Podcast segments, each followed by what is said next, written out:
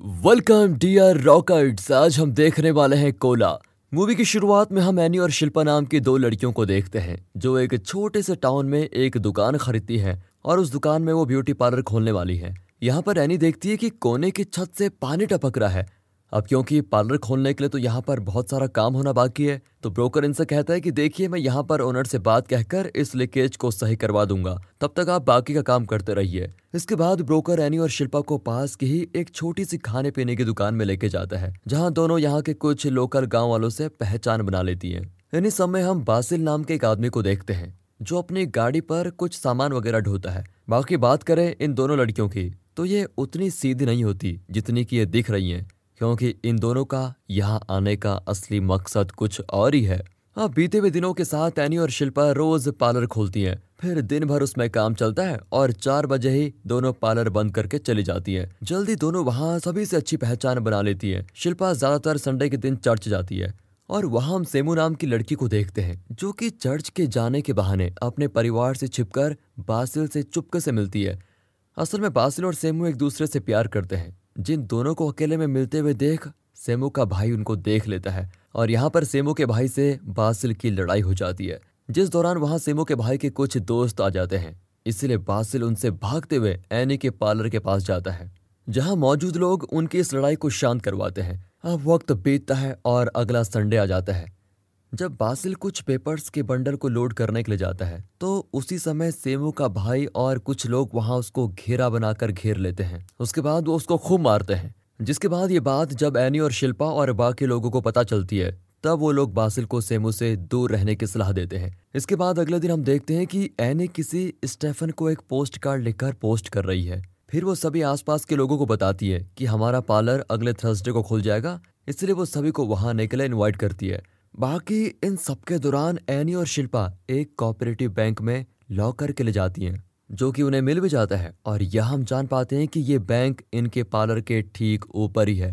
फ़िलहाल ये लॉकर लेने वाला इंसिडेंट बासिल के मार खाने से पहले ही इन दोनों ने अंजाम दे दिया था। अब जैसे ही संडे आता है, दोनों लड़कियाँ टिप टॉप तैयार होकर अपने रोज के रूटीन की तरह पार्लर खोल देती हैं, जहाँ पर पहले से ही एक आदमी मौजूद होता है। असल में ये वह स्टेफन है जिसे एनी ने पोस्ट कार्ड भेजा था। अब यहाँ हमें एनी का असली प्लान पता चलता है, क्योंकि एनी और शिल्पा यहाँ स्टेफन के साथ मिलकर उस लॉकर रूम को लूटना चाहती हैं। और इसीलिए एनी और शिल्पा लॉकर रूम खुलवाने के बहाने वहाँ गई थी। जब एनी लॉकर रूम में थी, तभी उसने कदमों के ज़रिए नाप लिया था कि आखिर उन्हें सीलिंग में छेद कहाँ पे करना है। शिल्पा ने सभी को बताया था कि वह दोनों आज कुछ पैसे बचाने के लिए टाइल्स इंस्टॉलेशन का काम करने वाली हैं।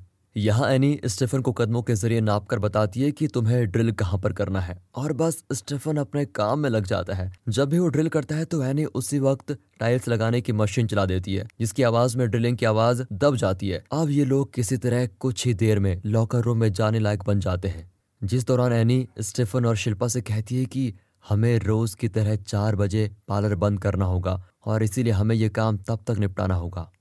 अब स्टीफन एक एक करके सभी लॉकर्स को काट कर उसमें रखा सोना, हीरे, जवाहरात, कैश और कुछ फॉरेन करेंसीज को निकाल कर लग जाता है। इसी बीच इनके पार्लर में सेमो के साथ उसकी माँ भी आती है, जिनकी आवाज़ को सुनकर एनी उनके पास जाती है। जो एनी से कहती है कि आज रात को सेमो की एंगेजमेंट है, इसलिए तुम लोग शाम को चली आना, क्योंकि तुम्हें सेमो को तैयार करना होगा। एनी उनसे कहती है कि हम ज़रूर आएँगे, और फिर उनके जाने के बाद ये लोग फिर से अपने काम पर लग जाते हैं। अब क्योंकि शिल्पा और एनी को रोज का रूटीन भी फॉलो करना होता है, इसलिए दोनों पास ही की दुकान में दोपहर के समय खाना खाने जाती है, जिस दौरान स्टीफन लॉकर्स काटने में लगा होता है। इसी बीच एनी और शिल्पा देखते हैं कि बैंक मैनेजर संडे के दिन भी पता नहीं कहाँ से वहाँ पर आ गया। अब इस बारे में एनी जल्दी से स्टीफन को बताती है, और वो काम रोक देता है। इधर बैंक मैनेजर लॉकर रूम को तो खोलकर नहीं देखता, पर वो कुछ देर अपना कुछ काम करके चला जाता है, जिसके जाते ही अब तीनों तेज़ी से काम पर लग जाते हैं। जिन्होंने समय के रहते सारे लॉकर्स तोड़कर सब कुछ लूट लिया होता है। अब ये लूटा हुआ माल बोरियों में भरकर बासल की गाड़ी में लोड कर दिया जाता है, जो कि रात होने पर स्टीफन और सारे खजाने को छुपाते हुए लेकर एनी और शिल्पा के रूम में आता है।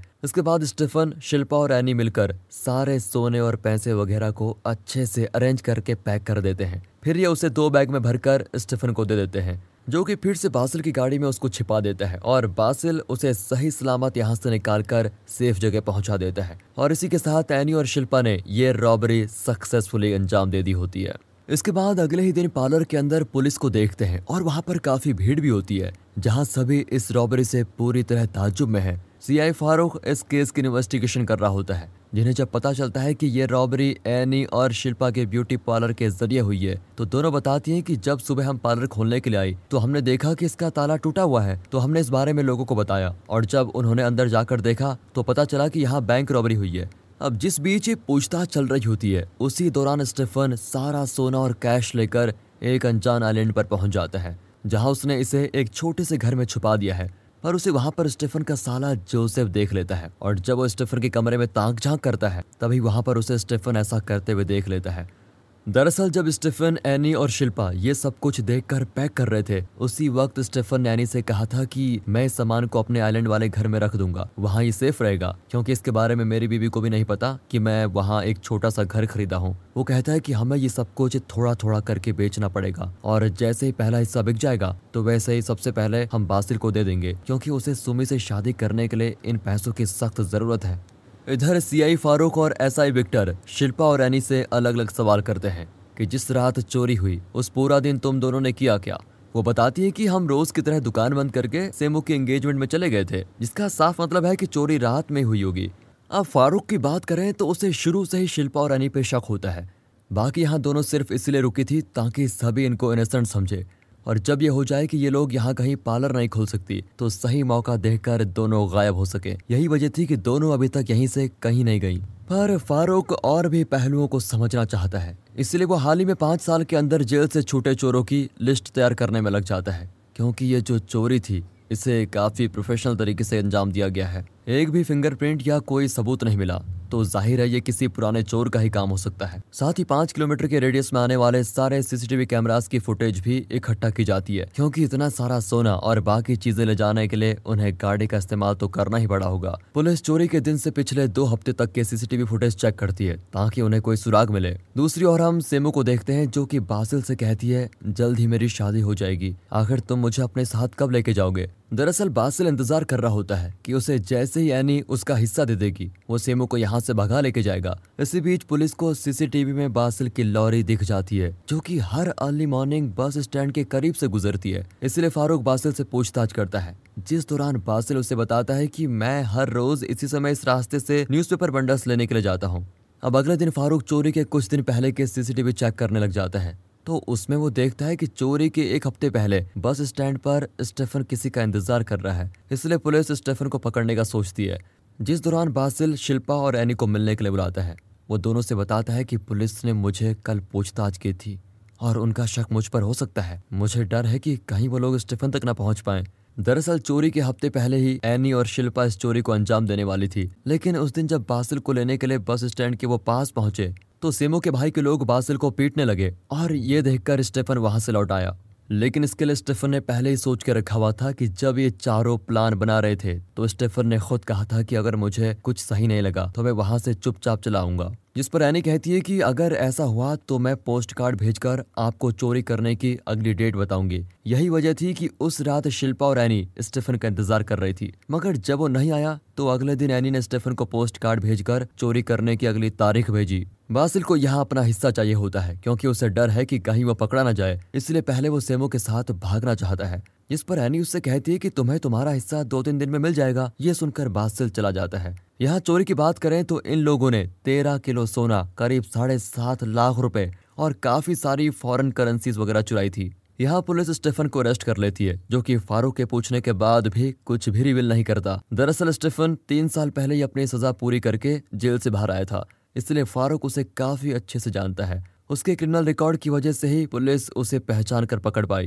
लेकिन एनी को उस पर काफ़ी ज़्यादा भरोसा था, क्योंकि स्टीफन असल में उसके पापा का दोस्त था, जिसने एक समय उसके पापा को बचाने के लिए खुद को पुलिस के हवाले कर दिया, और इसीलिए उसको सजा हुई थी, जिस कारण एनी को पूरा विश्वास होता है की स्टीफन उसको कभी धोखा नहीं देगा। मगर अगले ही दिन एनी और शिल्पा को पुलिस स्टेशन बुलाया जाता है, जहाँ दोनों जाकर देखती है तो वहाँ टाउन के सभी लोग मौजूद होते हैं। वहाँ इन सभी को पहचान के लिए बुलाया गया होता है की उन लोगों ने स्टेफन को कहीं देखा है या नहीं। यहाँ पुलिस ने स्टेफन के अलावा और भी चोरों को खड़ा किया होता है। फ़िलहाल सभी लोग इनमें से किसी को भी पहचानने से इनकार कर देते हैं, जिसमें शिल्पा और बासिल भी शामिल है। पर जब एनी को स्टेफन के सामने लाया जाता है तो अचानक से स्टेफन का हार्ट अटैक आ जाता है, जिससे उसकी मौके पर ही मौत हो जाती है। अब ये सब अपने सामने होते हुए देखने के बावजूद एनी कुछ भी नहीं कर पाती, जिसका उसको काफ़ी ज़्यादा दुख होता है। और इधर पुलिस भी समझ नहीं पाती कि वो अब करे क्या, क्योंकि उन्हें इसका यकीन हो गया है कि इसमें स्टेफन शामिल तो था, जो कि अब इस दुनिया में नहीं रहा। लेकिन फारूक कहता है कि ये चोरी स्टीफन अकेले अंजाम तो नहीं दे सकता था। ज़रूर इसमें उसका कोई और साथी रहा होगा। इधर एनी स्टीफन की मौत से काफ़ी ज़्यादा दुखी होती है और उसे शिल्पा संभालती है। दूसरी ओर हम जोसेफ को देखते हैं, जो कि स्टीफन के आइलैंड हाउस में देखने के लिए जाता है, कि उसने आखिर वहाँ पर छिपाया क्या था। मगर यहाँ एनी उसके पहले ही वहाँ पर आ चुकी होती है। जो देखती है कि वहाँ तो कुछ भी नहीं है। मतलब कि स्टीफन ने सारा सोना कहीं और ही छिपा दिया है, क्योंकि उसे शक था कि कहीं जोसेफ इसको चुरा न ले। अब इसी बीच जोसेफ को आते देखकर एनी वहीं छिप जाती है, मगर जोसेफ उसको देख लेता है और उसे लगता है कि एनी सब कुछ लेकर भाग रही है, इसलिए वो उसके पीछे जाता है। जिसे चकमा देखकर एनी वहाँ से सीधे भागने में कामयाब हो जाती है। इसके बाद ये पता लगाने के लिए कि स्टेफन ने लूटा हुआ माल कहाँ छिपाया है। एनी एक नन का भेस बनाकर स्टेफन की बीवी से मिलने जाती है, जहाँ जोजे भी मौजूद होता है, पर वो एनी को पहचान नहीं पाता। दरअसल एनी स्टेफन की बीवी से कहती है कि स्टेफन हमेशा हमारे चर्च में दान वगैरह किया करता था। उसे बातों ही बातों में पता चलता है कि स्टेफन मरने से पहले थैंक लिए चर्च गया था। जिसके नाम को सुनते ही एनी को याद आता है कि इस आइलैंड हाउस की तरह मैंने थैंकली चर्च में भी अपना एक ग्रे प्लॉट बुक किया हुआ था। और जब वो ये सब कुछ सोच रही होती है, तभी वहाँ पर आती है पुलिस, जिन्हें देखते ही एनी जल्दी से वहाँ से भाग जाती है, जिसको भागते हुए जोसेफ देख लेता है। पर क्योंकि पुलिस होती है तो वो कुछ कर भी नहीं पाता। बाकी पुलिस यहाँ पर स्टेफन के घर की तलाशी लेने के लिए होती है, जिसे वहाँ कुछ भी नहीं मिलता। बाकी बात करे एनी की तो वो तुरंत थैंकली चढ़ जाती है। जहाँ उसे स्टीफन के नाम की ग्रे मिलती है, और जब वो रात के समय उसका पत्थर हटाकर देखती है तो उसे वहाँ लूट का सारा माल मिल जाता है, जिससे वो वहाँ से लेकर आती है। इसी दौरान फारूक को हम पार्लर में देखते हैं, जिसे शिल्पा और एनी के खिलाफ एक सुराग मिल जाता है, और वो एनी को कॉल करके उसे अगले दिन अपनी भांजी के बाल काटने के लिए बुलाता है। जिसके लिए एनी ना तो नहीं कर पाती, इसलिए वो वहाँ आने के लिए मान ही जाती है। फ़िलहाल एनी जब घर आती है तो वहाँ पर बासिल और शिल्पा उसका इंतज़ार कर रहे होते हैं, जिनसे जैसे ही वो बताती है की सोना उससे मिल गया है तो दोनों काफ़ी खुश होते हैं। मगर यहाँ हम देखते हैं की एनी आधा ही सोना लेकर आई है, बाकी उसने वही छोड़ दिया, क्योंकि वहाँ वो सुरक्षित है। अब इसी बीच वहाँ पर हम जोसेफ को आते हुए देखते हैं, जो कि एनी का पता करते हुए यहाँ पहुँच गया होता है। उसको आता देखकर बासिल और शिल्पा अंदर ही छिप जाते हैं। यहाँ जोसेफ एनी को धमकी देते हुए कहता है कि मुझे पता है तुमने स्टेफन के साथ मिलकर बड़ा हाथ मारा है, इसलिए मुझे भी उसका हिस्सा चाहिए। और अगर तुमने मुझे नहीं दिया तो मैं पुलिस को सब कुछ बता दूँगा। यहाँ एनी समझ चुकी होती है कि वो चोरी करके आराम से तो भाग नहीं सकती। जोसेफ उससे कहता है कि मैंने जो कहा उसके बारे में सोचना जरा। मैं दोबारा से तुमसे मिलने आऊँगा। उसके जाने के तुरंत ही बाद एनी यहाँ लाए सोने में से बासिल का हिस्सा निकालकर उसे दे देती है, जिसे लेने के बाद वो सेमू को अपने साथ भगा लेता है। जिस चीज़ का पता एनी और शिल्पा को अगले दिन चलता है, क्योंकि उन दोनों को सभी हर जगह ढूंढ रहे होते हैं। इधर एनी फारूक की भांजी के बाल काटने के लिए जाती है, जिस दौरान फारूक उसे बताता है कि तुम्हारे पार्लर में जो लीकेज होता है, उसके नीचे की बाल्टी को भरने में करीब पंद्रह घंटे का समय तो लगता ही होगा। लेकिन जब पुलिस अगली सुबह वहाँ पहुँची तो बाल्टी का पानी एकदम साफ़ था। अगर वहाँ ड्रिलिंग वगैरह हुई होती तो बाल्टी में ज़रूर कुछ ना कुछ मिट्टी तो ज़रूर गिरती। इसका साफ़ मतलब है कि चोरी दिन दहाड़े हुई है। और तुमने उस पानी को गिराकर बाल्टी को खाली कर दिया होगा। वो एनी से कहता है कि मुझे पता है कि ये चोरी तुमने और शिल्पा ने ही की है, जिसमें स्टेफन तुम्हारी मदद कर रहा था। तो अगर तुम चाहती हो कि मैं इस केस को क्लोज कर दूँ तो तुम मुझे उसमें से आधा सोना दे दो। जिस बात को सुनकर एनी इसके लिए तैयार हो जाती है। दूसरी ओर पुलिस ने बासिल और सेमो को पकड़ लिया होता है, जिनके पास उन्हें तीन किलो सोना मिलता है। यहाँ बासिल पूछने के बावजूद भी शिल्पा और एनी का नाम नहीं लेता।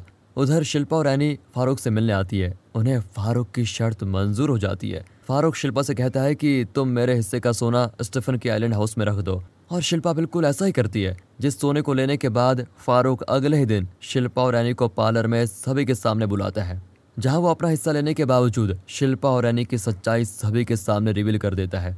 वह यहाँ बासिल से पूछताछ कर ही रहा होता है, तभी शिल्पा और एनी वहाँ से भाग खड़ी होती है। जिनका पीछा पुलिस वाले भी करते हैं। यहाँ एनी तो भाग जाती है, पर शिल्पा पकड़ी जाती है, जिससे फारूक जब एनी के बारे में पूछताछ करता है तो वो कहती है कि मैं एनी को रंगे हाथों पकड़वाऊँगी, क्योंकि वो मुझे छोड़कर भाग गई थी। वो बताती है कि इस वक्त एनी पाला बस स्टॉप पर होगी। हाँ जैसे ही पुलिस उसे पकड़ने जाती है तो उस दौरान पुलिस वाले देखते हैं कि एनी बस स्टैंड के कोला रूम से सोने से भरा बैग लेकर जा रही है जिसे पुलिस रंगे हाथ आखिरकार पकड़ ही लेती है। जिसके साथ ये केस फाइनली क्लोज होता है और मीडिया में फारूक को काफ़ी तारीफ़ मिलती है।